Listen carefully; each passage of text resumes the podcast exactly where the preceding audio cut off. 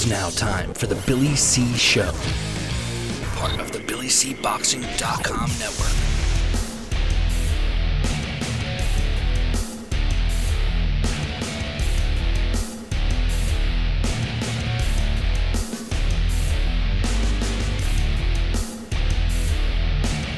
And we're coming to you live from the Billy C Studios in Lake George, New York. I'm Bill Calogero, and it's time for the Billy C Show. Good morning, good day, good evening, whenever you're watching, whenever you're listening. I hope you're doing okay today. Today's show is being brought to us in part by Sal's Neighborhood Pizzeria and Italian Restaurant located on St. Simon's Island in Georgia. Check out his website, www.salsneighborhoodpizzeria.com, or give my man a call, 912 268 2328. 912 268 2328. Find out why I go all the way to St. Simon's for an authentic Italian meal. And I was talking to Sal the other day, and uh, I said, I'm jonesing for your pizza, man. I'm going to have to take a ride down. Trust me. It's worth the it's worth the trip if you're heading south. Just just go around. It's real easy to get there. Today's show is also being brought to us in part by the Title Bout Championship computer game. You can get yourself a copy. Visit our website billycboxing.com and click on the banner. And I like to give them out here today too. So maybe uh, uh, maybe we'll uh, we'll well I'll give one out today. We'll get the biggest super chat or something like that going today, and uh, and we'll do it. Today's show is also being brought to us in part by our 24 hour, seven day a week boxing channel. That's right, Billy C Boxing. Uh, you can catch it on all the major streaming services on your TV. Just go to GinikoUSA.com, G I N I K O USA.com. Sign up today. Uh, it's, it's great, actually. It uh, not only does it replay these shows, uh, but all of our special events that we've done over the past 15 years, uh, it's up there, and the uh, programming schedule gets changed. So, uh, you know, check it out all different times, 24 hours a day, seven days a week. Lots of good stuff up there, and you will see younger versions of me and the rest of the gang. And finally, today's show is being brought to us in part by my book, Tom Molyneux, From Bondage to Baddest Men on the Planet, is available right now where all good books are sold. And you can get a copy of it right now while you're watching or listening to this very show. Find out why I'm so adamant about getting Tom Molyneux's story told. And uh, it's a quick read, man.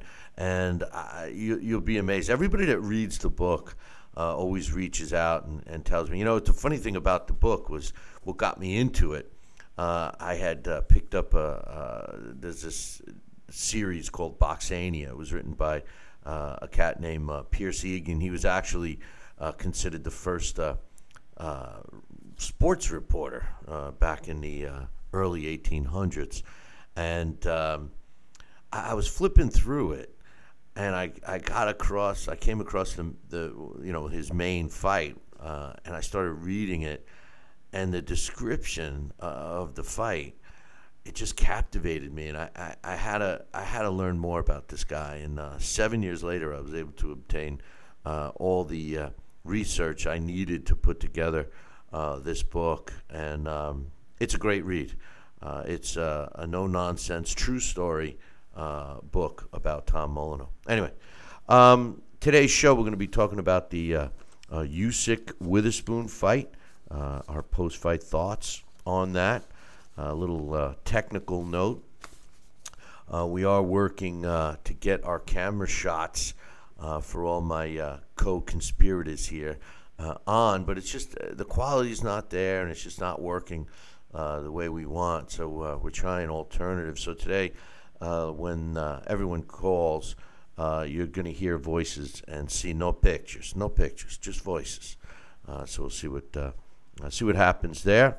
Uh, but uh, in case you missed it, uh, uh, Alexander uh, Usyk made his heavyweight pro do form pro pro debut.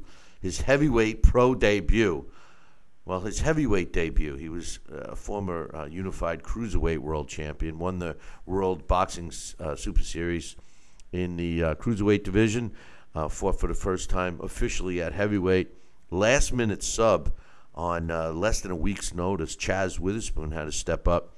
Uh, Tyrone Spong failed a drug test. uh, put this fight in jeopardy. And uh, Chaz Witherspoon stepped up. Uh, preliminarily, he said that uh, uh, he was uh, grateful for the opportunity and figured he would cap- capture his chance here to, to catapult himself. Um, but Chaz Witherspoon is is it wasn't a big test for uh, Usyk. In case you missed it, Usyk won uh, via a uh, stoppage. Uh, uh, he couldn't. Uh, Chaz Witherspoon couldn't continue after the sixth round. His corner stopped it. He was winded. He's 38 years old. Um, you know, did land a couple of shots on Usyk, but Usyk started out a little slow in this fight.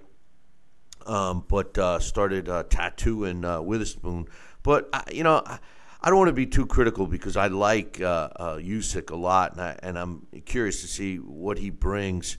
Uh, definitely sold the place out. Uh, big following for him, which I was very happy to see in in Chicago. Uh, but Usyk improved to 17 and 0 with 13 knockouts uh, when he stopped uh, Chaz Witherspoon uh, officially in the seventh round. It was the end of the sixth when uh, uh, he couldn't continue. Um, you know, Chaz Witherspoon was a was a slow, big target for for Usyk. Um, you know, we got to see Usyk's talent. We we already saw it at the cruiserweight division. You know, is a busy fighter. My, my only question is, uh, you know, he's calling out. He wants a title shot now.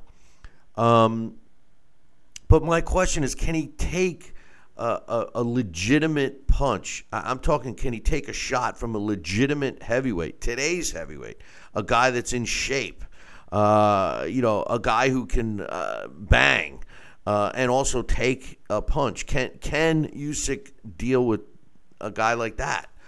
Um, you know, he's calling out uh, Wilder and, and Anthony Joshua and uh, you know Andy Ruiz, I guess, uh, for that matter. Um, but I mean, can he really beat those guys? Uh, can he? Is he going to be too small? Uh, you know, I did see Witherspoon land a good, solid punch. One good, solid punch in that fight. It was a counter punch, landed flush, and it's kind of stopped Usyk in his tracks. Uh, not so much that it hurt him, but he took a step back. You know, he's like, oh, okay. You know, um, you know, one of the funny things is uh, he's already ranked number one in the WBO, so theoretically he's got a shot at the winner of the Joshua Ruiz uh, fight. And he's ranked number two in the WBA. Personally, if I'm Usyk and, and or part of that team, I would want to get in there with, with somebody else before I I attempted to, to fight the winner of uh, Anthony Joshua Andy Ruiz rematch. I'm thinking somebody. I mean, if he really wants to test himself, how about somebody like Kubrat Pulev? or or even Dominic Breazeale? Uh, Breazeale is a guy that's not that fast, but he's big and he can punch. Um, you know, I would think Usyk could outbox him, but but you know he could see how he could uh, withstand a, a, legitimate punch from from a big guy. I like Dominic Breazeale against Usyk. I think it would be a good fight.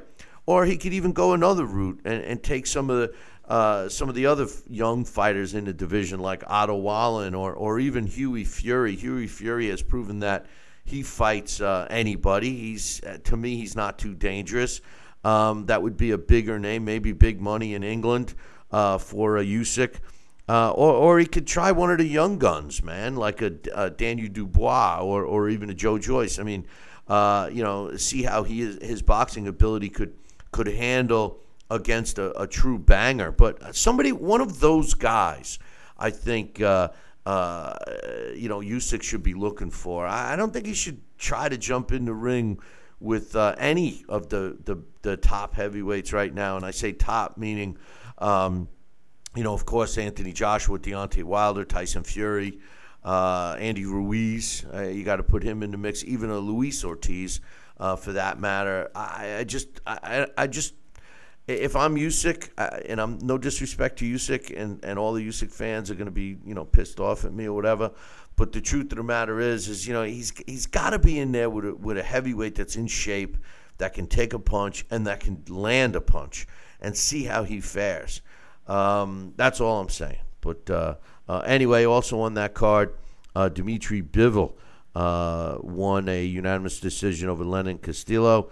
uh, to improve to 17 0 with 11 knockouts. Castillo drops his third fight uh, of his career. He's now 20 wins, three losses, and a draw, with 15 of his wins coming by knockout. Um, in uh, round six, uh, Bivol uh, landed a counter shot that landed uh, right on Castillo's jaw and dropped him. Looked like he was in a little more trouble than he appeared to be after he started fighting again.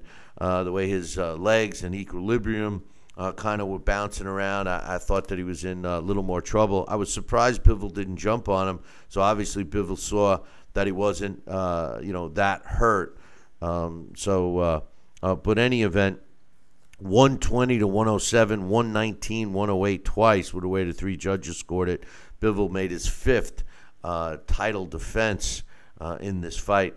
Um, you know the, the the thing that gets me about Bivol when I when I look at him uh, is he's clearly a, a, a, smaller light heavyweight. Uh, this guy looks like he could. He clearly can make 168, and uh, you know I wonder if he could even make middleweight at 160. He, he, his body looks like he could.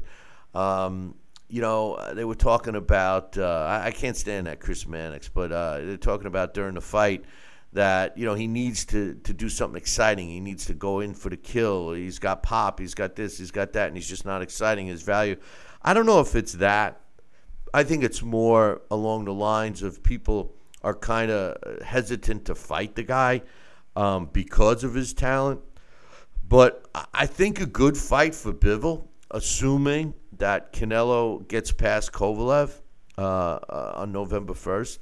Um, or is it November 2nd? I think it's November 2nd uh, in Vegas coming up. Uh, how about how about a fight between Canelo again, assuming Canelo gets past uh, uh, Kovalev because I don't I don't know if that's an easy fight for him. Um, but uh, uh, how about Canelo at 168 uh, against Bivol? You know, I mean, theoretically, if he does get by, um, you know, Kovalev, he, he will be a uh, a a champion in the uh, light heavyweight division. But how about how about a fight uh, against uh, against him? You know, uh, but anyway, um, another fight I just wanted to mention was a fight that took place over in, on the other side of the pond. and IBF champion Josh Warrington improved to 30 and 0 with seven wins coming by knockout when he uh, when he st- uh, stopped uh, Sofiane uh, Taka Takoucht uh, on in their fight. Um, so uh, just wanted to uh, mention that 114, 112, 116, 111, and uh, I'm sorry, uh, the fight was stopped in the second round, two minutes and 54 uh, seconds. I don't know what uh, I was looking at, but I tell you, I tell you the truth, what I was looking at was uh, getting my man uh, Sal on the line. And joining us right now uh, is Sal Rocky Senecola. Good morning, Sal. Good morning, Billy. How are you? I'm doing good, my man. How you doing? Good, thanks. Did you hear me okay? Yeah, well, you're a little, uh, you sound a little distant, but uh, what'd you think of the fight last night? Let me tell you, I finally learned the definition of a good fighter, uh, but not exciting fighter. They were good they were good fights. Uh, I was very surprised about Chaz Witherspoon. I didn't think he was going to go as far as he did. And uh, Alexander Usyk picked up a fan in me, and so did Dimitri Bivol. I you... think they were pretty good. Uh, the fights were good, uh, a little closer than I thought, but I gave uh, Bivol a pitch, a shutout, 120, and there was a couple of close rounds, but uh, uh, from Castillo, but uh, I still went with Bivol. Um, let's talk about the Usyk fight. Uh, you know, Usyk uh, was a unified cruiserweight champion. Uh, stepped up, fought his first uh, real fight at heavyweight. He did uh, have a couple of fights over 200 pounds early in his career, but um, and, and, and let's be real. You know, Witherspoon took the fight on less than a week's notice. Clearly, was out of shape, and Usyk outboxed him. But but my question for you, Sick, can he really handle uh, a shot from a legitimate uh, heavyweight? The heavyweights that we got today, you know, he's calling out uh, Anthony Joshua. He's calling out Deontay Wilder. He wants a shot at the title. I mean, we don't even know if he can take a solid punch. Chaz Witherspoon wasn't much of a test. What's your thoughts? I think you're right on 100%, you know, and I think that, uh, you know, like you said, Usyk is a, a good boxer, good fighter, but is he really ready to take on these 245 pound guy and 265 pound guy? I think they'll play with him, and and he'll uh, probably get tagged pretty hard. Well, that's that's what um, that's what I'm I'm I'm thinking. You know, how will he react? Should he get hit from a guy like a, a Wilder or Anthony Joshua or even a Tyson Fury? You know, how, how does he handle a, a Tyson Fury leaning on him and doing what Tyson Fury does? I mean, Usyk has hand speed. He's accurate. Uh, he comes forward. I, I, mean, he, he's an exciting fighter in that sense. But I, you know, I, am looking for him. I mean, he's calling out these guys already. I, I, I was mentioning some names like maybe he should go after a, a, Pulev or a Dominic Breazeale or even a young fighter like uh, uh, Daniel uh, Dubois or uh, Joe Boyce. Uh, or even a Hughie Fury or Otto Wallin. I, I, I'm looking for him to to to test himself at least with, with somebody that would be similar to to a, a, a, top guy in terms of size and, and power. Well, I'll tell you what, you're right on, I like those opponents you listed. And I will tell you, a, a good, solid, sound fighter like Usyk believes in himself, believes in the as he should, and believes in the grand prize and him earning it. And uh, so I can't discount that possibility, but he is a much smaller heavyweight at that class um, for this time period when we have these huge guys. And uh, I just can't see how he can go 12 rounds with a Tyson Fury or with uh, with a couple other fighters, but I think a Dominic Breazeale will be a good test Breazeale could take a shot too. Yeah, and and you know a, a Dominic a Dominic Breazeale can take a shot. He could dish him out, and he's not too fast. He's big. Um, I, you know, so I would think that that, that would be a, a decent test for Usyk. I like the fight. It kind of reminds me, uh, you know, the last cruiserweight to, in my opinion, um, uh, that you know, moved up and was successful at heavyweight, aside from Evander Holyfield, because I thought that Evander Holyfield uh, kind of evolved into a legitimate big heavyweight, um, was Michael Spinks. And, and Michael Spinks, uh, when he fought, uh, you know, um, Larry Holmes, you know, he used his boxing ability, darted in and out, uh, was able to land punches. Uh, but then, of course, when he fought a, a, a, power puncher in, in a Mike Tyson, he, he couldn't he couldn't last. Do you see something similar with Usyk, where he does have the boxing ability um, similar to Michael Spinks? I'm not comparing the two in terms of style, no. but um, as far as you know, being able to dart in, dart out, accurate punching, uh, win on on points. I mean, um, eh, to me, I, I compare. Uh, what Us- Usyk's challenges are today in today's heavyweight division, similar to what Michael Spinks faced, uh, you know, when he fought. Great analogy and I, I see Usyk trying his best to just do the same thing. But uh, like you said, you know, when Michael Spinks uh, fought the big guys, you know, it was a little bit of a challenge. Um, Usyk, with the exception of Tyson, uh, Usyk though, I, I think he's a good, solid fighter, and but I do see I, I like to see him more as a cruiserweight. And I'll tell you what, the cruiserweight division could sure use him. Well, he who Usyk left the cruiserweight division, and uh, I, I agree. I agree. He I wish he would have stayed in it. Um, but you know, unfortunately, in today's uh, boxing, um, and always really was the case, the cruiserweights don't make as much as the heavyweights. So uh, uh, that's you know obviously the main reason he jumped ship. But um, you mentioned the Bivol fight. You know, I, I kept hearing them, and I know you, you alluded to, to that comment based on uh, what they were saying uh, during the broadcast.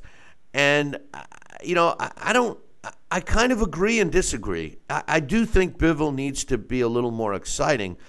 But I don't think that that's the reason why he's not getting the big fights. I think that a, a lot of other fighters in his division and even the division below um, want to avoid him. I, I, think he's a solid fighter. And um, I, I do think he, he should have kind of been a little more seek and destroy.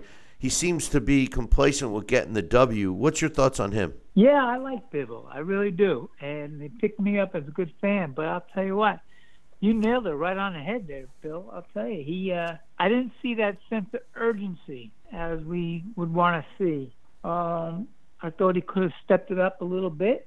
I thought he could have monopolized on a few occasions some uh, some uh, combinations and some better punching ability. But um, he, he he's solid, and uh, I'll follow him and I'll watch him fight but yeah, I thought he could have turned it up a little bit. Um, earlier in the show, I uh, I had mentioned that I thought, um, uh, as far as Bivol goes, assuming Canelo gets by Kovalev and and uh, you know, you and I talked yesterday. I, you know, earlier on, I, I, thought it would be, you know, I, I, wasn't even giving Kovalev much of a chance. But now that I've really sat back and, and analyzed what could happen if Kovalev fought a smart fight, um, I don't think it's a layup fight for Canelo by any stretch. But should he no. get by Kovalev, I would love to see a Canelo against Bivol, even at 168 or, or somewhere between 168 and 175. Assuming Canelo does beat Kovalev, he would have picked up a, a light heavyweight title. What's your thoughts on that? I think you're right on again. You you are you are clairvoyant. I'm on a vo- I'm on a roll. And a promoter. But I'll tell you what. Um, I'm excited to see the next time Canelo gets in the ring, and uh, I'm also excited to see what's going to happen with uh, Triple G. I still love the middleweights, but uh, these guys are getting bigger and bigger, and they're moving up. Um, I think a fight with Canelo would be uh, good. Um, and I think that uh,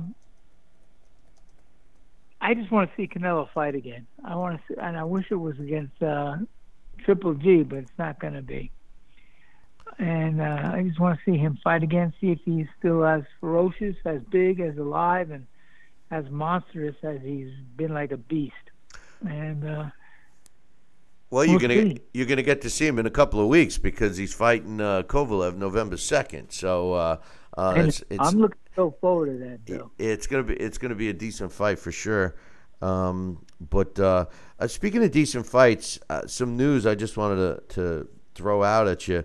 Um, a couple of weeks ago, we saw a, a great fight uh, on the undercard uh, of of a title fight, and uh, Akhmedov fought Mario Barrios, um, and it was on it was on the undercard of the uh, Errol Spence fight, I believe. Um, and uh, I, I, thought Akhmedov beat Barrios despite hitting the canvas twice, and he just busted this kid up really bad. And they ended up giving the uh, win and the title to Mario Barrios. He, he looked disfigured at the end of the fight, etc. Well, the WBA ordered a rematch um, uh, for this fight. It was uh, for a vacant title and they, they ordered the rematch. It was announced uh, yesterday, as a matter of fact. What's your thoughts on that? Well, I got a.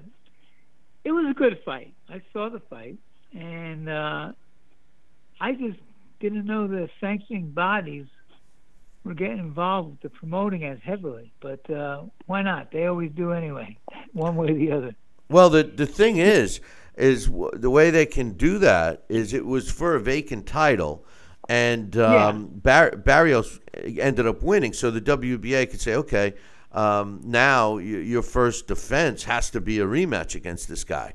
If not, we strip you of the title. So they're, they're all already uh, uh, going to have. Uh, uh, they've already given both sides a, a, month to negotiate a fight. If they can't reach a, a, a deal, then the fight's going to go to purse bid. So in a sense, the WBA is not messing around here. I like the rematch. I would like to see no, like- um, Barrios uh, uh, do something different, but uh, this Akhmedov is, is, a tough character, and I, I think that the pressure will be on him to change up a little because he was just a, a, motion machine. He, he reminded me of you, man, the way he kept coming forward yeah. and, and throwing fights. I mean, throwing punches.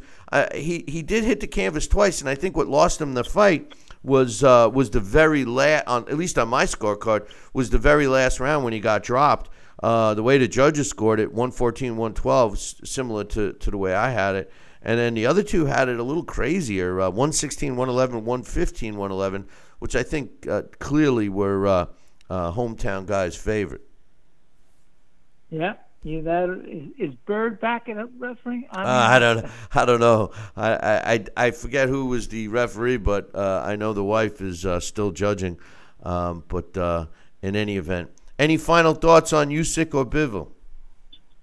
Well, I like them both.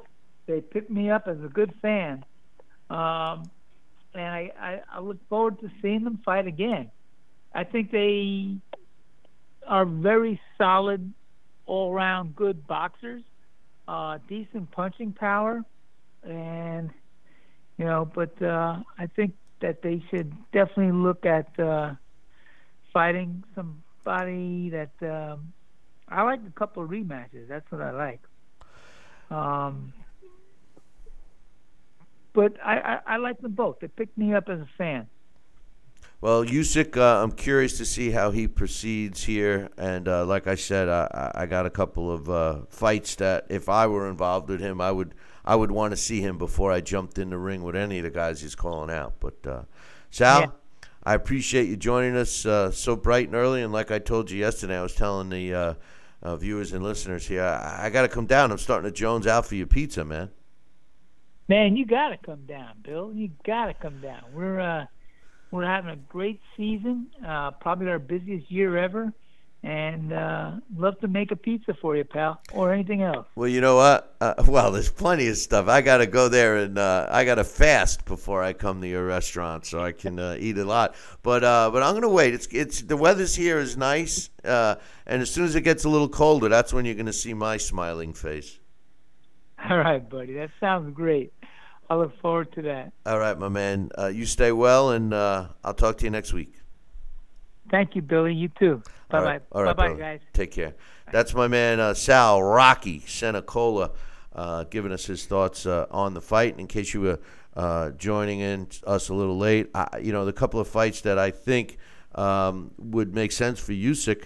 Uh, is uh, before he goes to an Anthony Joshua, Andy Ruiz winner, or or Deontay Wilder. I really like to see him in there with Dominic Breazeale. I, I think that that would be a good fight for Usyk. Um, uh, maybe a Kubrat Pulev if he really wants to test himself, uh, or he could even go with. Uh, uh, tough fighters like uh, Otto Wallin or, or Hughie Fury, or a couple of young bangers like Daniel Dubois and Joe Joyce. You know, um, get one of those fights. Any of those fights could be big money for him. And then, assuming he gets by them successfully, uh, then uh, go for one of the uh, one of the title holders because to jump right in, I, I just don't think that Usyk really has tested, gotten tested last night by Chaz Witherspoon. In my opinion, Chaz was was game to take the fight on five days' notice uh, or four days' notice to be exact. Um, but clearly was out of shape.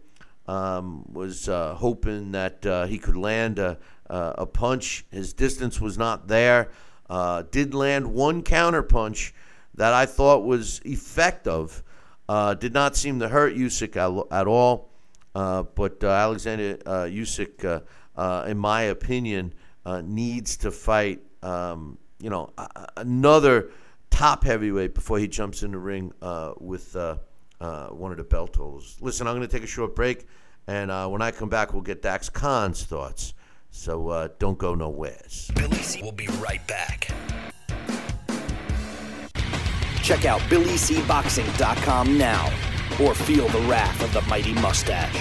Oh, that hurts! Why are you doing that to my face? I hate you. I hate you. That's BillyCBoxing.com. Consider this your warning. Now back to Billy C. Interact with the show at FCBoxing.com.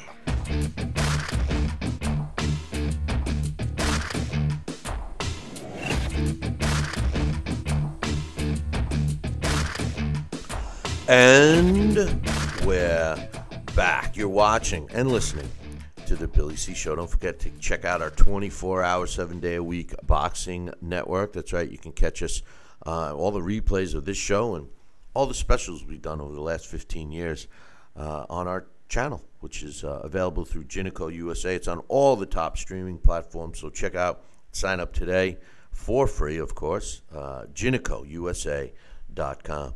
Joining us right now, get his thoughts on uh, the fights last night. Uh, Dax Khan. Good morning, Dax. Good morning, Billy C. Usyk. What was your thoughts, brother? Well, he officially arrived. Of course, it was a long road till he got there. You know, with the uh, the um, the bicep injury, and then Carlos Takam moving on. We had Tyrone Spong come in. Then we had the dirty test, and we get Chaz Witherspoon you know, last minute, not really in shape, even though he did fight earlier this year. And Witherspoon never really, at his best, was a uh, anything higher than a B level uh, type fighter. So we don't really have much to go on. Um, it's more or less just a kind of like a, a, promo for another fight for when he steps up against uh, somebody who's you know a little bit more capable in that division. Uh, you know, Alexander Usyk, he's a complete package, and I think consensus. The only question is how does, and you've said it several times, how does he handle when he gets hit flush by one of these bigger heavyweights? Do you think he's ready to just jump right to a title uh, shot? I mean, he's uh, very confident. He's got the look of confidence. I tell you, if he was big, man, he would be one mean guy. But uh, uh you know, he's he's kind of a, a, technician like a Klitschko, but he's a little more active. He's he seems more willing to engage. Um, but uh, if you've heard some of the names I threw out there, I, am thinking, uh, you know, a fight against a Pulev or a Breazeale or even a, a Otto Wallin or Hughie Fury, Daniel Dubois, Joe Joyce would be make more sense for me before he steps in with a title holder. It, it would give us a good opportunity to see and give himself a good opportunity to see if he can really handle a shot from these guys. I agree. Um, even um, I don't know, uh, maybe somebody like a Jarrell Miller who is a big guy, but he's not overly fast and he's not overly um, nimble. But you know, he, he's he's a strong fighter, and you know that would not only would we find out how Usyk takes the punch, but we'd find out you know exactly how Usyk reacts when he's delivering punches against guys and they're really not being phased. You know, Usyk usually any stoppages he gets, they come with accumulation of pressure and um, you know um, punches landed. There's no like clean shot. No, he's certainly not a one punch knockout artist, not even as a cruiserweight. So somebody like a uh, a Jarrell Miller would really tell us how does he handles those fighters that are so much bigger than him. Yeah, you know I forgot about him because uh, you know I just think so less, uh, little I should say of uh, Jarrell Big Baby Miller. But you're right, that would be uh, that'd be a good fight. And M- Miller, to in his defense, he's he's a high output guy. Uh, that would be a good. Uh, that's a good one. I like it.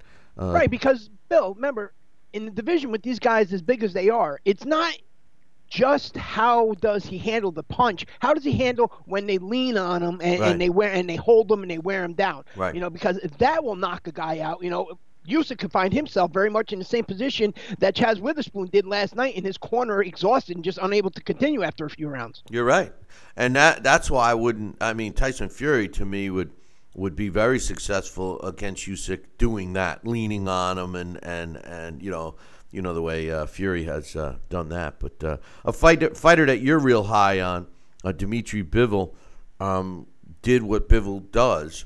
Um, the commentating were, were pretty it, it, appeared to me, at least Mannix was was pretty negative on him, expecting him to go in and and you know be a a, a knockout guy. He waits for the knockouts, and when they come, they come. If not, he just wins every round. I mean, what else can you say? What was your thoughts on his performance? And, and a lot of the fans on social media were really harsh on him last night as well. Um, you know, I'm a big Bivol fan, like you stated. Um, I think he's the best pure boxer in the division by far. Um, I think we all wanted a better opponent than Lenin Castillo. Um, that's not a knock on Castillo. He's a tricky fighter. We've seen that in the Marcus Browne fight, where you know he, he's very difficult. He has a great chin. He's tall. He's rangy, and he worked with Arthur Beterbiev. You know, um, him and Beterbiev have uh, had quite a bit of sparring together, so maybe that was, you know, beneficial in his uh, you know, in his area last night. Um, you know, Bivol does everything right, as you stated. He from his footwork, um, you know, he has decent speed. He has a great punch variety. Um, he has, you know, a pretty darn good chin. I just think that um, because Bivol showed so much dominance early and he does have such a complete skill set that the expectations for him are so high by the fans you know eh, uh, everything that he does everybody's going to say you know i know he can do better i want to see him do better if he wasn't if you know if he didn't come out like that in the beginning of his career, then nobody would really be complaining about these type of dominant wins. Does You that know, make any sense? Yeah, a- and, you know what was I, the one- you know how I don't really uh, get into the stats uh, live. You know, I don't I don't like to to to you know have any judgment on punch stats. Uh, till after the fight, uh, they're interesting conversation piece. But during the fight, I I think that was one of the demises of, of HBO and Jim Lampley specifically. But I was amazed when I saw the amount of jabs that Bivol threw last night not so much the quantity, but the fact that most of them landed. Every time he throws a jab, they connect. A lot of fighters use a jab to keep their opponents at bay or to set up their, their power punches, of course. That's typically what, what you're taught. Uh, but his jabs were landing. Um, the the difference in numbers were outrageous, and then when they displayed the power shots landed, they were they were awfully close. Um, you know, do people give him credit for his quality jab? I don't think right now he's getting the credit that he deserves for the reasons that I stated. Remember, boxing is a hit and don't get hit game. You know, I mean, you know, you know that's the object. You know, hit and don't get hit. Dimitri Bivol doesn't get hit.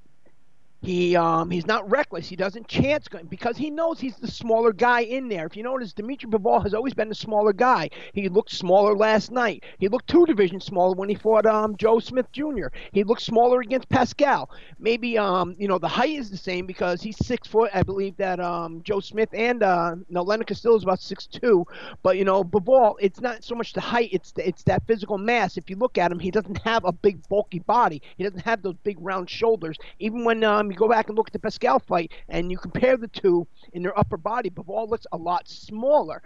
Bivol, they have his they have um his team has said more than once that they actually to maintain that light heavyweight limit, you know, and to fall in between there and not on the low side, so it can be on the upper side, and he's able to go in there and compete with the light heavyweights that are bigger than him. They actually have a special diet, you know, because he is a small guy. He really doesn't cut weight when he comes into fight. Not a lot of guys can say that. Most guys got to at least cut like 10 pounds. Bivol doesn't. Bivol's uh, more or less he's trying to uh, his diet's about maintaining weight.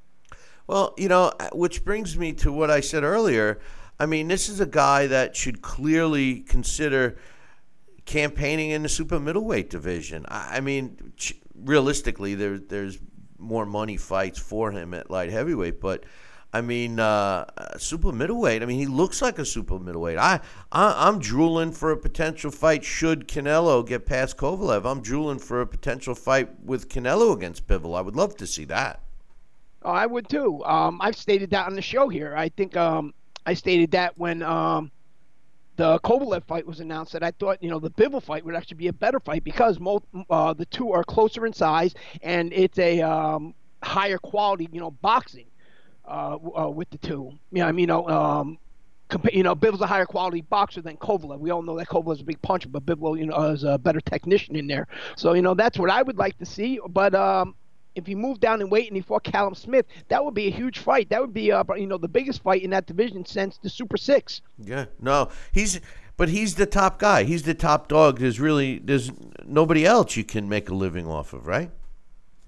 Well, no, you have um, Benavidez in that division. Um, you know, there's a lot of guys in that division. The super middleweight division, as Ray Leonard was saying just a couple weeks ago, is the hottest division in the sport, according to him. Yeah, well, you know, may, maybe maybe because there's so many young guys, but uh, Has has uh, Ramirez officially moved out of that division? He hasn't vacated his title. I haven't heard. I haven't. Heard, I haven't heard much. David Benavidez was was the last uh, uh, big thing I saw in that division. So I, I, I you know, and that was recently. So I, I don't, I don't know. Um, but um, anyway, let, uh, WBA ordered the Barrios uh, Akhmedov rematch. What's your thoughts on that? I believe it should be. Me too. You know, I um I thought Akhmedov won that fight, so hopefully it follows through. Remember years ago when Evander Holyfield went over and faced uh, Valuev, and he got the short end of the stick. The WBA they ordered a rematch there, but it never happened. Well, it, if they order a rematch, in my opinion, they're basically uh, making Barrios fight him as his first defense. Otherwise, they could theoretically strip him. Theoretically, but again, it's the WBA. Right. Um, how many? How, what can they put in their uh, left hand to make them sign off to another opponent with their right? who knows? I mean, it's the WBA. Every time I hear a complaint, and I know I've mentioned this on here before, is um, I always think about when Virgil Hill was the WBA Cruiserweight Champion, and the conversation him and I had when he uh, had told me that sometimes with the WBA, you literally have to go out and find your own opponents for them to approve and they really rarely follow through with anything that they say. So when the WBA says something, more or less, it's like background noise. Um, you know, they're one, they're, they're the uh, sanctioning body where it's uh, I'll see it when I believe it. But hopefully that fight does happen. It'd be a great fight. It was announced earlier in the week that uh, Errol Spence uh, was in a serious uh, car accident. Um, 3 a.m. He was uh, driving his Ferrari and rolled the thing. The, the shots of the car. Uh, he was lucky to get out of there. Um, my my question is, I mean, accidents happen, Dax, but my my question is, what the hell is Errol Spence doing out at three in the morning? And there's been a lot of rumor of him kind of hanging with the wrong crowd, and and I've seen video of him uh, where he seems uh, a little. Uh, a little like Billy C on uh, 12, 13 scotches, you know. Uh, I, you know, maybe uh, Errol Spence needs to uh, uh, you know, stay a little true to the sport. Otherwise, he's going to end up uh, like a guy we call Adrian Broner. Um, let's hope not. Um, I don't know. I do know that. Well, I did see the video of that accident. I don't know if you actually seen the uh, the video recording. That was horrible. It was, it was like something NASCAR. Um, you know, and this came after um, Errol Spence's biggest fight. So I do know that um, once he heals up, that he's facing uh, DWI charges. That was released in in the media because uh, his blood alcohol content was so high. Let's just hope uh, Errol Spence recovers right now. You know, he's a young guy, uh, 29 years old. He's great for the sport. He's a sensational fighter. Um, the fact that he's alive is a miracle. Let's hope that uh, you know he recovers fully and he's able to uh, fight again right now. That that that's the important thing. After that, you know, then um, I think um, the concern on whether or not he makes the same mistake or uh, who he's keeping his company around, you know, that that's more important then. But right now, it's uh, Errol Spence getting getting better and continuing on with his life. Because until he's really up and out of the hospital and you know active again, nobody really knows exactly how much that took out of him. Did did they officially announce that he was DWI? Because the uh, when I when I saw the report, they they hadn't released that. Well, in about five, six, seven of you know major media outlets that reported it. You know, they said that you know now he's facing because his uh, you know whether they do they don't I don't know, but you know he's facing. You know, it was confirmed that um you know he was drinking that you know he did have the uh, the blood alcohol content in him. So well, you know that that would be um. I mean, that's I hate viable to say, for charges. I hate to say it. I mean, that's what I assumed. You know, I mean, uh, you know, typically uh, uh, at that time at, at, in the morning, uh, you know, he's nothing good happens at 3 a.m. You know, yeah, so what what everybody thought about, um, you know, most of the comments, Bill, was uh, people thought about, you know, the Salvador Sanchez, uh, you know, a guy who, a young fighter, just reaching um, the pinnacle of his career, you know, not not really at the pinnacle, but just reaching that, you know, was a superstar in the sport, you know, um, on that road, you know, for pound for pound dominance, and then something like this happens, you know, in a horrible accident, or, you know, or something like a uh, Diego Corrales, where uh, out there, you know, you have yourself, you know, Diego with his motorcycle, you know, you're, out there, you know, showing off, driving a little too fast, and you know that, you know, that happens. You know, those um, those Ferraris are not easy to drive. It's they're not like driving another car. So I don't know what kind of experience Errol Spence even had driving a car like that. You know, it's not like you're going out there and it's not like a Mustang or, or a Corvette. Those Ferraris, you have to be able to compensate for that drift in the back. You know, they're difficult to drive, let alone at high speeds or, or with any uh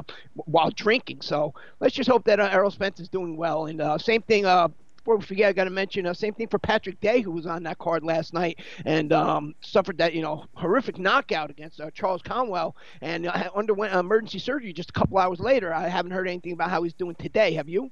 I heard he was in a coma. So, uh, you know, it's uh, our prayers, thoughts go out to Patrick Day and his family. Um, they just to uh, jump back to the Ferrari. The, the problem with driving a vehicle like that, and you make a great point. The, the problem is that they're so tight, uh, you know. And if you're under the influence of anything, let alone alcohol, and you know, and you misjudge something by a fraction of an inch, you're, you're in a ditch. You know, I mean, you don't have to turn that wheel much to, to have it do anything. And you make a great point with the power and the S end and stuff. But uh, yeah, I had a friend of mine who had a Lamborghini, and um, they actually made him take courses at the dealership. Oh, that's smart. Yeah, that's yeah, right. because Yeah. it's just they're, they're so fat. Like you know, it's uh, you know, you step on that that gas like you are with a regular car, and you know the car's jerking, and you know, as you stated, they're so tight. You try and uh, go around the corner like you would in a regular car, and that and, and you know that thing is uh, you know, it's um. It's drifting, so they're you know they're difficult to drive, you know, no matter what. So let's just hope for the best for Errol Spence Jr. at this point in time. I'll date myself right now. Uh, it's not like driving a Pinto, boys and girls, you know. But uh, uh, in any event, Tyson Fury. We talked about this last week, um, but I didn't think it was going to happen so fast. And and somewhere my man Coach is is saying, "I told you so, Billy C." But uh, uh, it was announced that he is going to be uh, taking part in a uh, WWE event. Uh, as a matter of fact, it's taking place in Saudi Arabia on Halloween. Um, he's going to be uh, uh, taking on uh, Braun Strowman, which was the guy he jumped over the guardrail or whatever they have, the fence to, to go at. I, I know they pay these guys a lot of money, Dax, but this bothers me. I mean, it just it, it it's just. I mean, here's a guy. What's your thoughts? Well, we we um hinted on on the last show that uh you know we knew that that was going to happen, and um, like I stated then, when the WWE does that with fighters, it's more or less kind of like a cosign on exactly how popular they have become. Anytime, whether even when it's um not boxing or in other sports, anytime that uh an athlete has really reached that high high uh, high status, you know, they try and get them in there right away to capitalize because you know that's it's it's it's a business, you know. They're making money because uh, they bring some crossover fans over there. You know, the the wrestling fans, you know, they absolutely love it. So you know, it, Tyson Fury, you know, hopefully um he gets back to his business in the boxing ring. But you know, this this isn't really uh bad for uh for the sport. It's not bad for Tyson Fury. If anything, Bill, what end up happening, and it happened with Floyd Mayweather Jr. is some of the fans from that sport that don't watch boxing will end up crossing over and coming over to the boxing side. And you know, we we always want more more boxing fans, and Tyson Fury is just an entertainment guy. what we want in boxing and what the sport of boxing needs, and what you know, I was just in a, in, in a conversation uh, about this the other day. What what we need is lifelong boxing fans. You know, the old fan like myself. You know, we're, we're- I'm a lifelong boxing fan. The the fan today, the the new fan, and you're 100 percent correct. We we want new fans. But my fear is that they're not going to become lifelong, that they're more of a boxer fan than a boxing fan. And, you know, what we need is boxing fans. We need fans that that want to stick to the sport.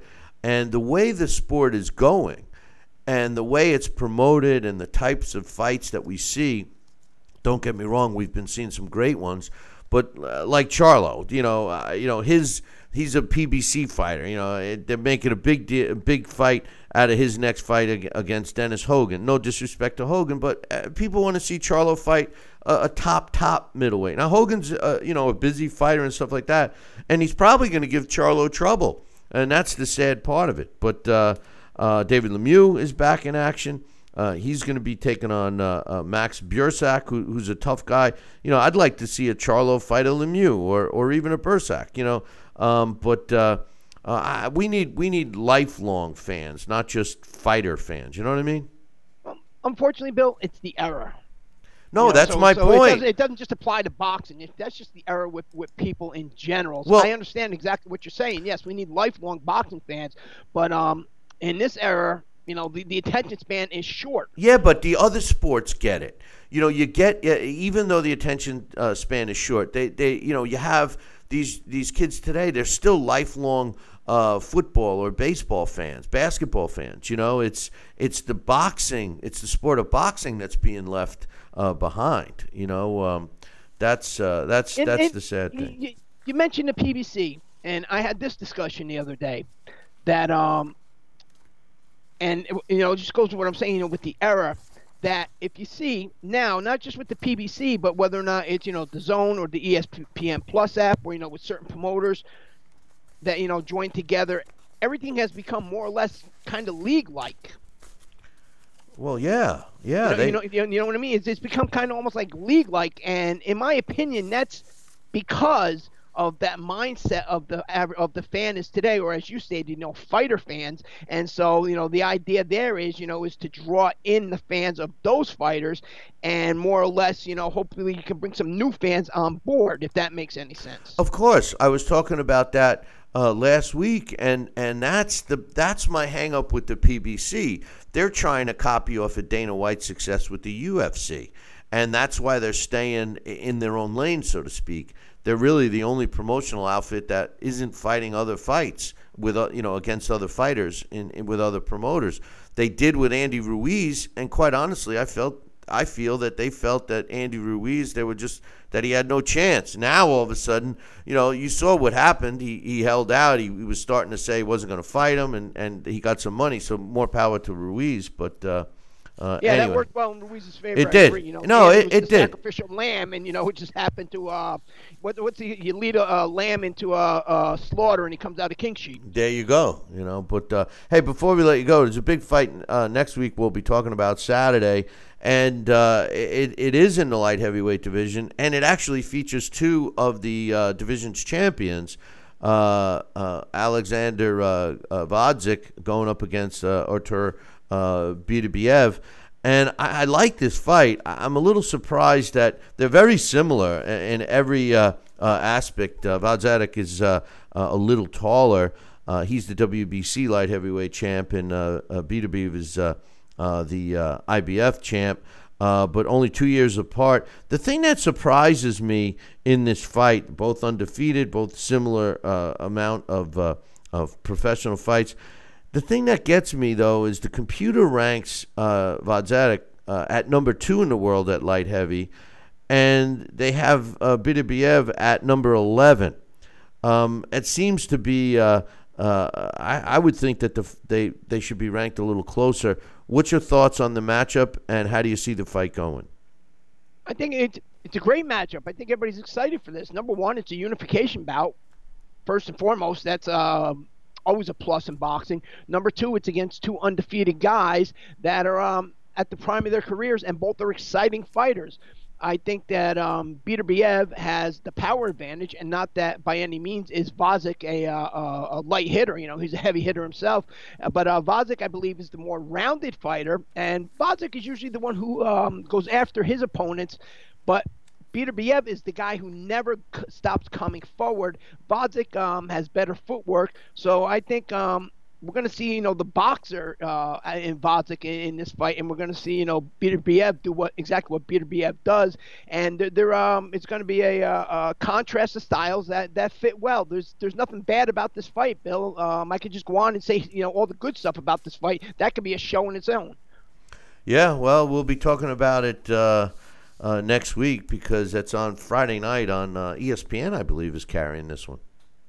I, believe so. And um, the only question this is um, the, the, only, the only thing, if you know, I had to make a prediction, I go back and I look at uh, um, BF's fight against uh, Eric Welling, and I see that you know Gvozdyk is Eric Welling, you know, five levels above. So uh, and he has more power. So uh, the footwork, I think, is going to uh, play key role in this fight.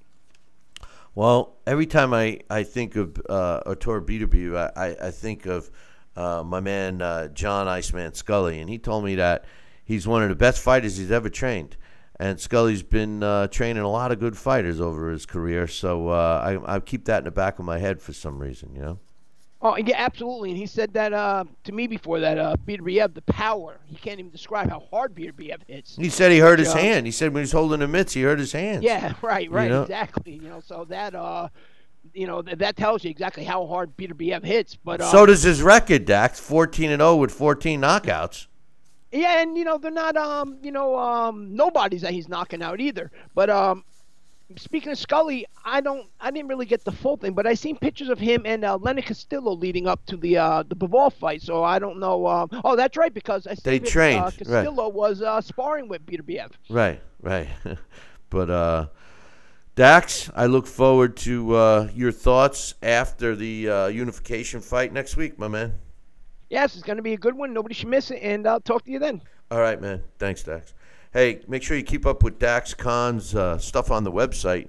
Uh, without him, the website wouldn't be going. www.billycboxing.com. And like I mentioned, uh, David Lemieux uh, fighting December 7th, uh, going up against uh, Mac uh, Bursack.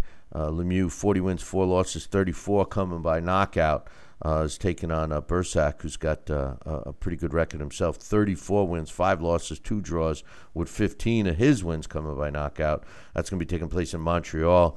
And Jermall, uh, Jermall Charlo, 29 and 0, was uh, uh, defending his title against Dennis Hogan, 28 and 2. Um, I- I'm just disappointed in the Charlo brothers. They talk a lot of smack, and they don't back nothing up, in my opinion, or they do against uh, much lesser opposition. I'm going to take a short break. When I come back, we're scheduled to have Alex Perpali join us. Don't go nowhere. Billy C will be right back. Hey, fight fans, check out KOFantasyBoxing.com. KO Fantasy Boxing is boxing's only trademarked fantasy game. Check it out, www.kofantasyboxing.com.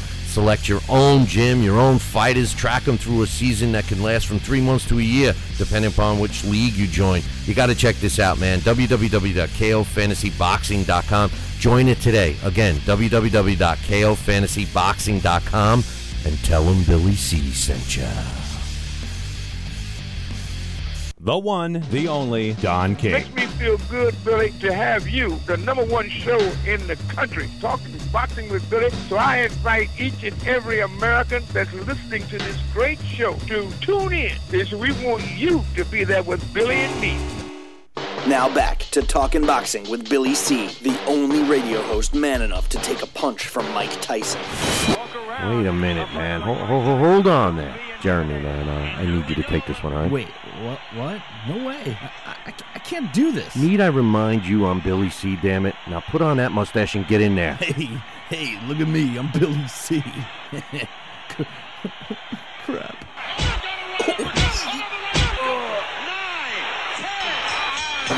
The undisputed heavyweight champion of boxing talk radio. It's Talking Boxing with Billy C. Now back to Billy C. Interact with the show at BillyCBoxing.com.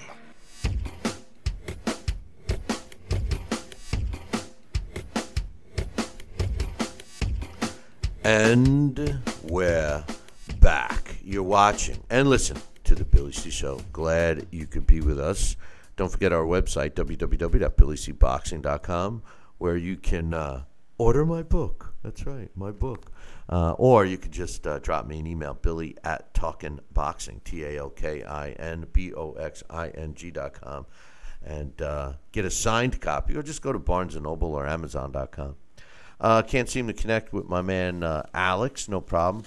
Uh, I forgot to tell everyone uh, our plan, but in any event, I got some emails to read. So let's get started with that. Um, this first one's from my man uh, Rick. He says, "Hey Billy C, I've been catching up on a lot of classic Talking Boxing with Billy C episodes lately. It's been fun listening to you break down the old fights and give your predictions on all the big time fights over the last five years or so. I know you're a big Triple G fan, uh, but where do you see him falling on the list of great middleweights now that his career is winding down?" Rick says, I have to give him credit for so many title defenses, but I think the lack of big name wins on his resume, resume definitely hurts his status. The best opponent he beat, in my opinion, this is Rick, was Danny Jacobs. And I thought that fight had gone either way. He never gave Jacobs a rematch either. Uh, when some, whenever someone tells me Triple G was robbed against Canelo, I tell them it's okay. The Jacobs fight evens it out. His next best wins are against David Lemieux and Kel Brook, who was a welterweight. I really think it's a shame that Triple G never fought Sergio Martinez. That could have been a classic passing of the torch type of a fight. And if Sergio uh, was in top form, I don't know that Triple G gets past him. I would even say Martinez was a bigger star at middleweight, even with less title defenses, because he beat big name guys like Kelly Pavlik, uh, Williams, and even Julio Cesar Chavez, all which were bigger than him. Those were all spectacular fights, some of which Martinez had to get up off the canvas to win. Great point. Uh, he says, uh, I also think Hopkins by far uh, beats out Triple G with more title defenses, but also coming through in super fights against Trinidad and De La Hoya, in addition to unifying the belts against the best of the division. And then, of course, Hopkins will have a great career at light heavy. Uh, remember, you used to refer to Triple G as the most ducked fighter at 160, but outside of Mayweather coming up from welter to fight him, who exactly was he ducking? I'm sure Demetrius Andrade would be happy to fight him along with the Charlos. And I always thought it would was absurd to expect Mayweather to move up to 160. Triple G could have easily just moved up and fought Ward, Kovalev, or Stevenson. Also, in my opinion, Triple G has become a diva chasing Canelo, much like Hagler did chasing Leonard. I think Triple G belongs in a conversation of great middleweights, though, based simply off the title defenses. He didn't beat many elite fighters, but he did beat plenty of decent fighters. And yes, Billy C., his draw against Canelo counts as a successful defense, just like Wilder's draw with Fury. Uh, he says, "By this is where this is where my man Rick hits me below the belt." He says, "By the way, how you liking Adam Gase?" Um, Rick's a Miami Dolphin fan, and Adam Gase, uh, in case you don't know, is the current New York Jets uh, uh head coach, and uh, you know uh, can't stand the guy. I thought you know he's he's a big BS artist. You know he's done nothing. Worst play caller I've ever seen and uh, has no business even being in the pros. That's what I think of him. So uh, I, I, can only pray that he goes back to Miami just for Rick. Um, as far as uh, the email, um, first and foremost, I'm not going to put him in a category of Bernard Hopkins, and I, I, I couldn't. And the reason I couldn't is because of the longevity of Bernard Hopkins. Uh, there's no way that uh, Triple G is going to be able to last as long as B Hop. B Hop was a throwback fighter, fought everybody. Um, I do think uh, Bernard Hopkins is an all time great fighter.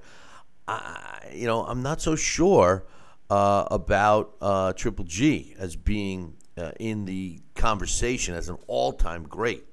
Uh, Bernard Hopkins is an all time great.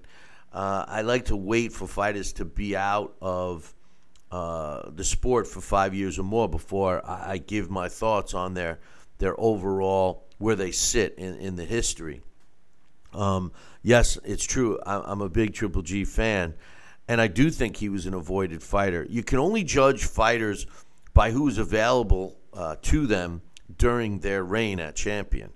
And Triple G uh, was fighting everybody available to him, with the exception of the guys that wouldn't fight him. Um, and and I disagree about um, Floyd Mayweather you know, everyone always said how big Triple G was, but he really isn't. And we see that now that he, when he fights a guy like Daniel Jacobs, you know, think about Iran Barkley.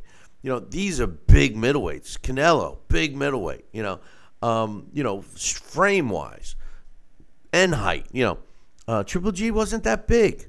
Um, could he get down to 147? No, but but Mayweather did fight. He remember he had a title uh, at junior middleweight. And he's supposed to be one of the greatest fighters, then he should have been able to outbox Triple G. I always wish that he did just to prove that he was a great fighter. My thoughts of Mayweather, well, if you've listened to this show for any length of time, you, you know what I think of him. I think he's uh, a great defensive fighter, but he never engaged, never never fought people, um, at least in the last decade of his career, in, in their prime. You know, although I do believe a good fight right now would be Mayweather against Pacquiao. Both fighters at the same stage. I think it would be an even fight. Uh, but uh, um, as far as uh, the Charlos, I wouldn't be so sure if they would fight uh, Triple G. The Charlos have proven to me uh, that they look for the easiest way out. They're like they're like the, the typical definition of a bully. You know, talks a lot of smack and then runs the other way. I think the thing that brings the Charlos any kind of recognition is the fact that they're twins, identical twins. Um, so it is what it is. As far as Triple G becoming a diva, with Canelo. You know, I, I think he deserved it. You know, Triple G had proven himself and deserved the shot at Canelo. And the, the hoops that Canelo made Triple G jump through just to get the fight and, and basically jerked him around as much as he did. It was all following Floyd's blueprint of waiting for fighters to age, you know, make them fight other fights, etc., etc. And it did, didn't end. Uh, you know, Canelo. Remember, as much as I like Canelo, Canelo was popped for for steroids. You know, I mean, I, he could say he ain't ate tainted beef all he wants, but he was popped for steroids, man, and ruined the fight.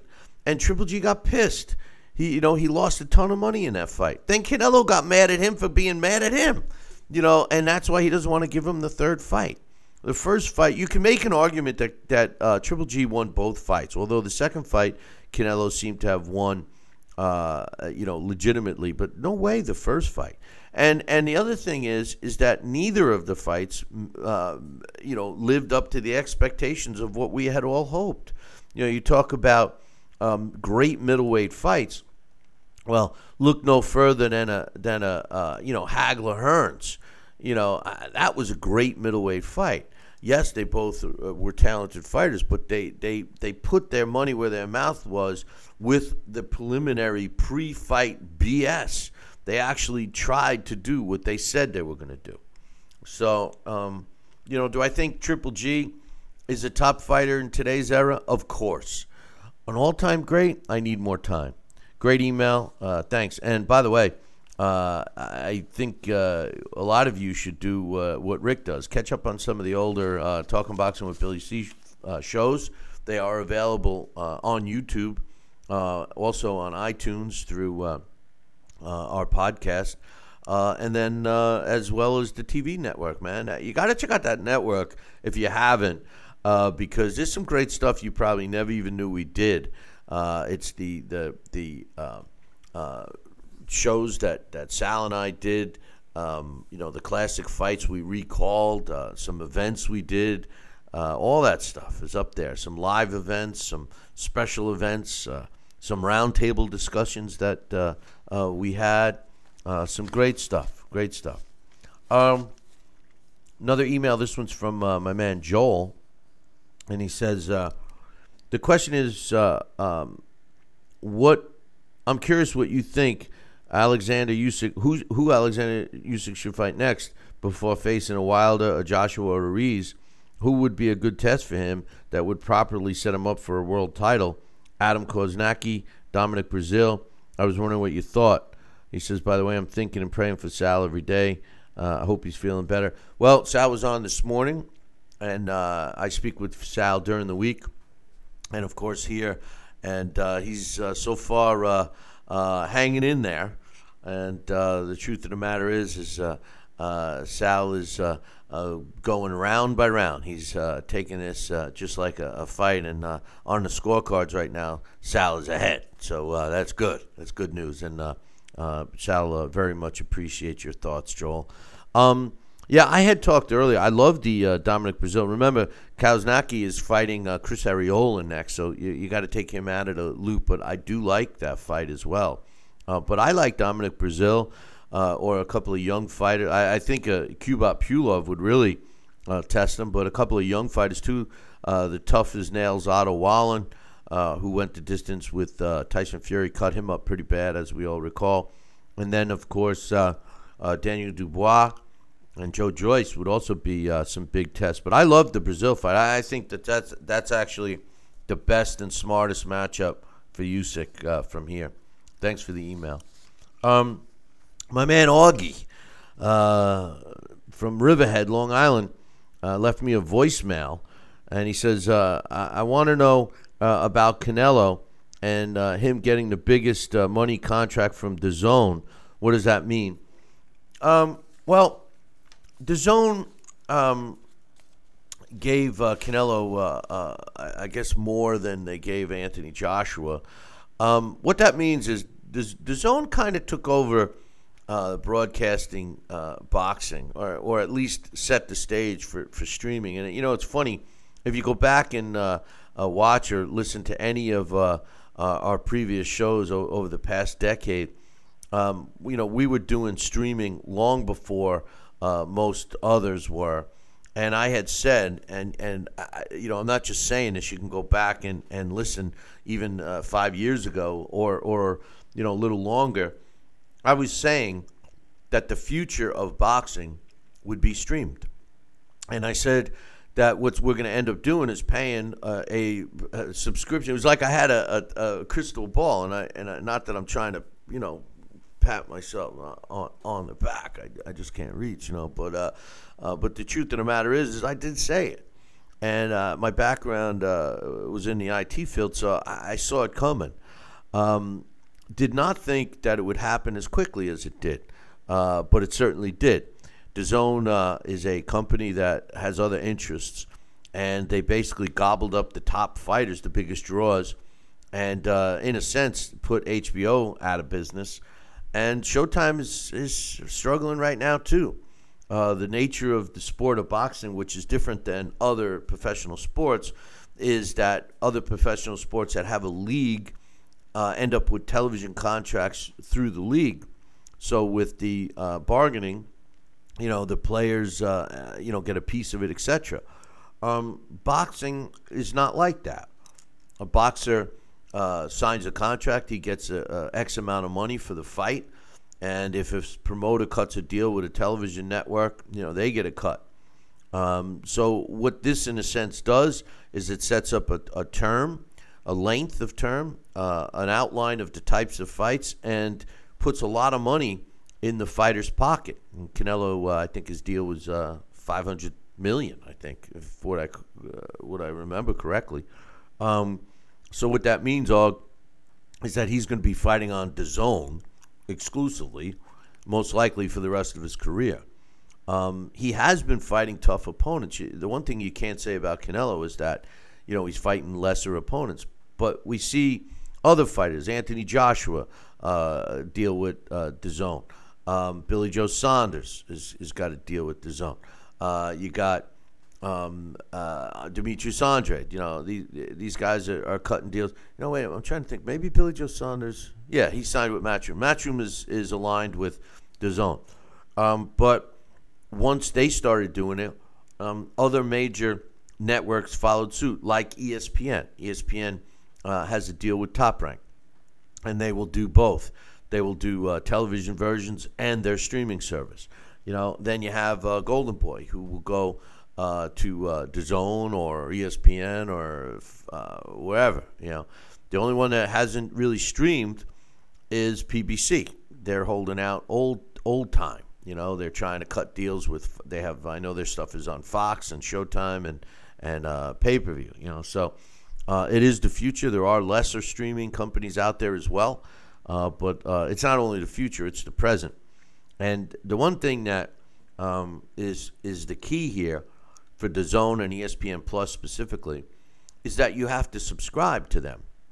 And once you subscribe, you're getting these fights. So, in other words, Canelo Kovalev or Canelo Triple G, uh, they weren't pay per view. You didn't have to pay extra. Yeah, you got to pay your 20 bucks a month or whatever it is, uh, but you get those fights. So, in a sense, you know, if if if DAZN comes through, for example, and gives us, uh, you know, if you pay 20 bucks a month um, you know, you're you're spending uh, two hundred and uh, what is it, uh, um, two hundred and forty bucks, right? You're spending uh, uh, right two times twelve, yeah, two hundred and forty bucks a year. So theoretically, if they bring you three top fights, pay per view co- quality fights, um, you know, you're you're you're paying the same, but you get a bunch of other fights too all year long versus the pay per views. The pay per view average now is up to $65 a pay per view.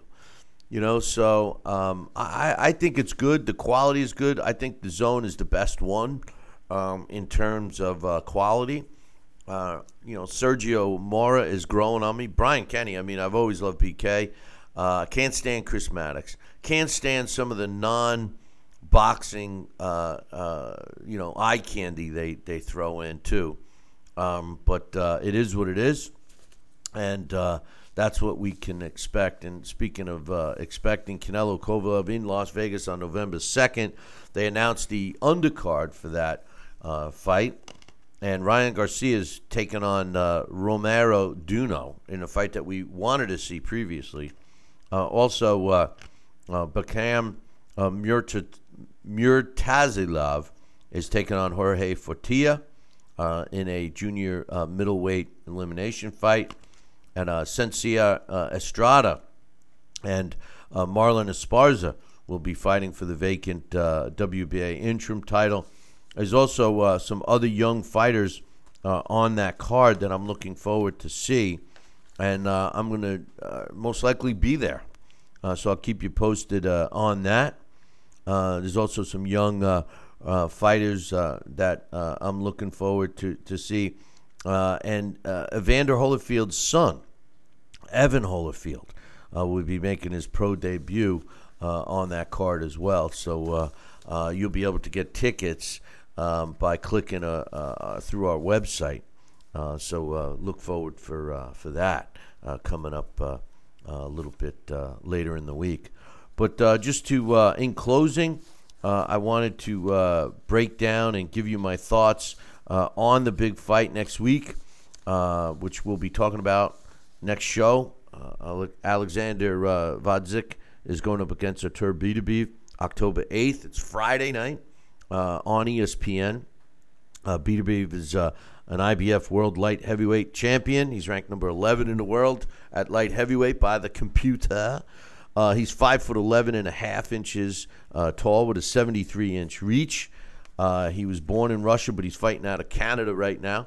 Um, he's 34 years old, and uh, you know he's uh, undefeated, 14 and 0 with 14 knockouts. In his last nine fights, his four biggest fights, uh, and he's fought some good opposition throughout his whole career. But the four biggest fights, uh, Tavoris Cloud in 2014 knocked him out in the second round in Canada, and uh, 2015 uh, knocked out uh, Gabriel Campillo, which is uh, a tough out for anybody. Uh, he also beat uh, Eric uh, Koelling uh, in 2017, uh, knocked him out in the 12th and final round of that fight. And um, last year in uh, October, almost uh, a little more than a year ago, Callum Johnson uh, didn't get past the fourth round. Those are his four big fights uh, that uh, he fought and won. Uh, when you look at uh, Gvozdyk, uh, Gvozdyk's uh, got uh, a two-inch uh, uh, height advantage over uh. Uh, he's the WBC light heavyweight champion. He's two years younger at 32. He's ranked number two in the world by the computer. His record 17 and 0 with 14 knockouts. They both have 14 knockouts. He has a height and reach advantage. He's got a two and a half inch reach advantage. Um, out of the Ukraine, living in uh, California uh, right now. Um, he has 88 rounds as a pro. Uh, Beterbiev has uh, 52. Uh, so, uh, like I said earlier, they're they're pretty close in in professional experience. Um, his last nine fights, the four biggest ones he had: 2016, Isaac Chilimba. Uh, Chilimba couldn't continue after the eighth. Uh, Yunieski Gonzalez in April of 2017 knocked him out in three. And Gonzalez is a tough fighter, man. That's a that's a quality win. He beat Adonis Stevenson in 2018 to win the title. Uh, that was a fight that uh, you know uh, Stevenson uh, was managed to duck and duck and duck, and then when he got knocked out, uh, Stevenson's career was ended in that fight. Uh, and then in his last fight, March of this year, he fought Dog uh, Ngumbu, uh, knocked him out in five. Ngumbu is a, another tough fighter. Um, I love this fight. I love this fight, and Beterbiev is is a powerful fighter. Um, but I'm leaning towards Gvozdyk in this fight. I think that his boxing skill and his punching power, uh, and the fact that you know he has fought a little tougher opposition early in his career. He fought two journeyman fighters uh, in his second and fourth fight. In his second fight, he fought Michael uh, Jabenga, who's a tough out, and he made his pro debut in, in, in six round fights. And then he fought and beat uh, Otis Griffin, uh, another uh, tough fighter. Um, you know, so I mean, he did by and, and Corey Cummings, uh, he beat him too. I mean, the- these are these are tough fighters to be fighting early in your career as a pro, And uh, Beterbiev, uh, I should say, he, his first fight was a four rounder. Then he got into the six. So very similar paths, but I'm uh, I'm leaning towards uh, in, in this this fight next week, and we'll be uh, uh, talking about that post fight uh, next uh, next show. Also, my final thoughts on the Usyk fight. Um, you know, Usyk is a, is a is a great fighter. I, I mean, I'm going to use that term. He, he's a great fighter. Uh, he's got a boxing ability. for a big guy, I, I love it. The difference between him and some other fighters that uh, generally have what you would call boxing ability like him aren't as aggressive. They have a tendency to sit and wait and pick their shots, pick their times. Um, Usyk goes in for the kill, and he, he throws combination punches. He lets his hands go. Uh, very effective with his jab. Um, last night he, he wasn't as, as accurate as I would have liked to have seen. It's not like uh, Witherspoon was elusive. Uh, he was uh, basically a, a, human punching bag right in front of him. Um, but uh, but Usyk did uh, warm up a bit. He had been out almost a year. He did come off of a bicep uh, uh, surgery, you know. So I, I, thought that he performed well, but I, I, don't think he's ready for a, a, big name fighter. I would love to see him fight Dominic Breazeale next. Uh, or even if he wants to challenge himself, go for a Pulev, or, or like I said earlier, uh, a couple of young fighters in uh, Joe Joyce or, or Daniel Dubois, uh, both uh, heavy hitters. Uh, don't box as well as Usyk, but we could see if Usyk can handle a, a, punch from an aggressive fighter. And then, you know, an overall tough guy in Otto Wallin. just went the distance with Tyson Fury, cut up Tyson Fury pretty bad, rocked Tyson Fury in that fight, um, coming off a, a, win after that fight. So, uh, you know, I'd like to see Usyk uh, in one of those kinds of fights.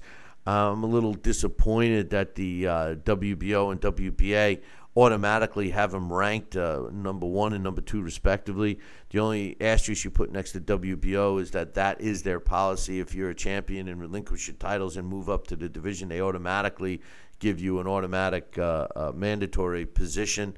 So theoretically, uh, Usyk will be in a mandatory position to fight the winner of Andy Ruiz Jr. against Anthony Joshua. Uh, that fight coming up uh, in a little bit. So, um, you know, be careful what you wish for. If I'm Usyk, if I'm Usyk, I, I go after one of these other fighters. Uh, he could make some money from from uh, both of them. I do like the fact that the WBA has ordered the Barrios Akhmedov rematch. I loved the first fight and it'll be interesting to see uh, how both fighters improve uh, or change their game plan against each other. I don't think Mek- uh, Akhmedov, his style is going to change. The question is, can Barrios hold him off again? I mean, uh, if that, that fight was 15 rounds, there was no way Barrios was going to survive. He was busted up really bad in that fight, and I kind of see the same thing happening uh, again. Uh, the only thing uh, Akhmedov could do to help his cause would be pr- brush up on his defense a little bit better. Um, as far as Dimitri Bivol goes, you know, he's too small to be in the light heavyweight division, although he's a champion and made his fifth title defense in the division. So, I, you know, what, what, what am I talking about, right? Um, I think Bivol, if he did move down to super middleweight, um, could be more destructive. Uh, he seems, you know, like a baby-faced guy. He seems like he goes in there. He's bring you lunch the blue collar worker that I like, the blue collar fighter. Uh, bring you lunch pail and take care of business. If a knockout comes, eh, then it comes. Uh, if it doesn't come, eh, then it doesn't come. You know, uh, that's the way uh, uh, he seems to fight, and uh, and I kind of kind of like it. So anyway, aside from that, my only other thoughts, you know, I'm not too crazy about the Charlo brothers, and I'm not too crazy about um, Jermall fighting uh, Hogan, Dennis Hogan. Uh, so I'll be rooting for Hogan. And uh, you know, my only reason is because I'd like to see one of the Charlo brothers actually fight a top top guy. while I'm on the subject, I'd like to see any PBC fighter fight another top fighter outside the PBC. That's name isn't Andy Ruiz Jr. Um, another I am excited to see David Lemieux get back uh, in the uh, ring, although I just I'm not so sure his desire is there. You know, he's a one-dimensional fighter, And uh, if you stand there and let him connect, you're going to go to sleep. If you box him, you beat him. I mean, that's the way it is with Lemieux. Uh, and then finally, Tyson Fury uh, with the WWE fighting in a couple of weeks uh, on Oct- uh, October 31st, uh, Halloween in Saudi Arabia. It's kind of fitting. Um, you know, after they announced it officially, Fury, who's a, you know basically an entertainer, he said, and I quote, "It's something I've always dreamed of." Uh, life, I'm a lifelong WWE fan. It's a fast, it's a fantastic opportunity for me to be here. I just want to say how excited I am to be fighting the monster among men, Braun Strowman. After seeing him, I really know why he's got the uh, nickname the monster among men. But me being the undefeated linear heavyweight champion of the world, I fear no man. You know that bothers me that he that they, they get to, to parade him around like that. But anyway, he says I'm uh, undefeated in 30 professional fights, and when I go to Saudi Arabia to fight Strowman, uh, I'm still going to be undefeated because I'm going to knock him out. He talks about how good his hands are, but he's messing with a guy who's got the best hands in the sport of boxing. He don't want none of them hands. Let me tell you that. Um, you know my man coach uh, you know uh, he has been uh, putting boxing next to the WWE for quite some time. As a matter of fact I got to give him credit for uh, calling this uh, several years back. And it, it, can't be more obvious now. I mean Mayweather did it yeah I know you know but uh, um, you know, it can't be more obvious now. Tyson Fury does seem like a WWE character. Um, I, and I just think that it's kind of sad. You know, Dax made a point of crossover fans. My point, like I said earlier, the, the issue is what boxing needs is lifelong boxing fans. Uh, what boxing does not need is a temporary boxing fan, or more like what I said earlier. Today's fan, be, they're boxer fans. They they follow a boxer. Uh, I think Floyd was a great example of that. Floyd had a, a, lot of fans. Some some just hated him and wanted to see him lose, but still bought his stuff, and the other ones loved him, and, and he felt he did no wrong. And my question is, how many of those Floyd Mayweather fans that were pure Floyd Mayweather fans are still watching the sport now that Floyd is retired?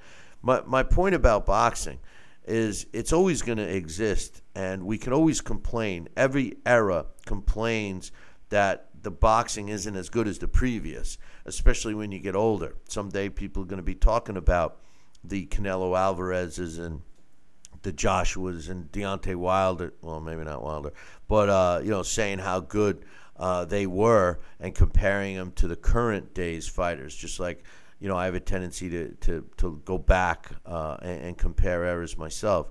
It's nature. It's human nature to do that.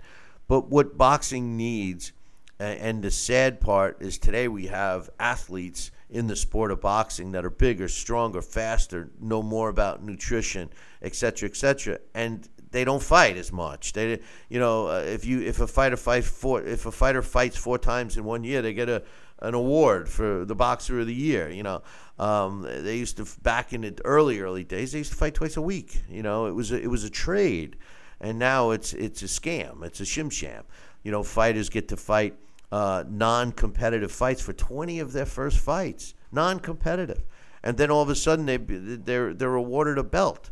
You know, so it's kind of sad in that respect. Uh, but I have faith that the sport's going to remain. I like the way it's going in terms of the streaming. We do get to see a lot more boxing on on some kind of service, whether it be TV or streaming service, uh, whether you can listen to shows on podcasts or, or watch replays of shows on YouTube, etc., etc., etc. etc. It's worldwide. We can watch fights from any place. Uh, we haven't had that luxury ever in the sport, so in that respect, it's good. I just think that if we can get more lifelong fans, um, the fans drive the sport.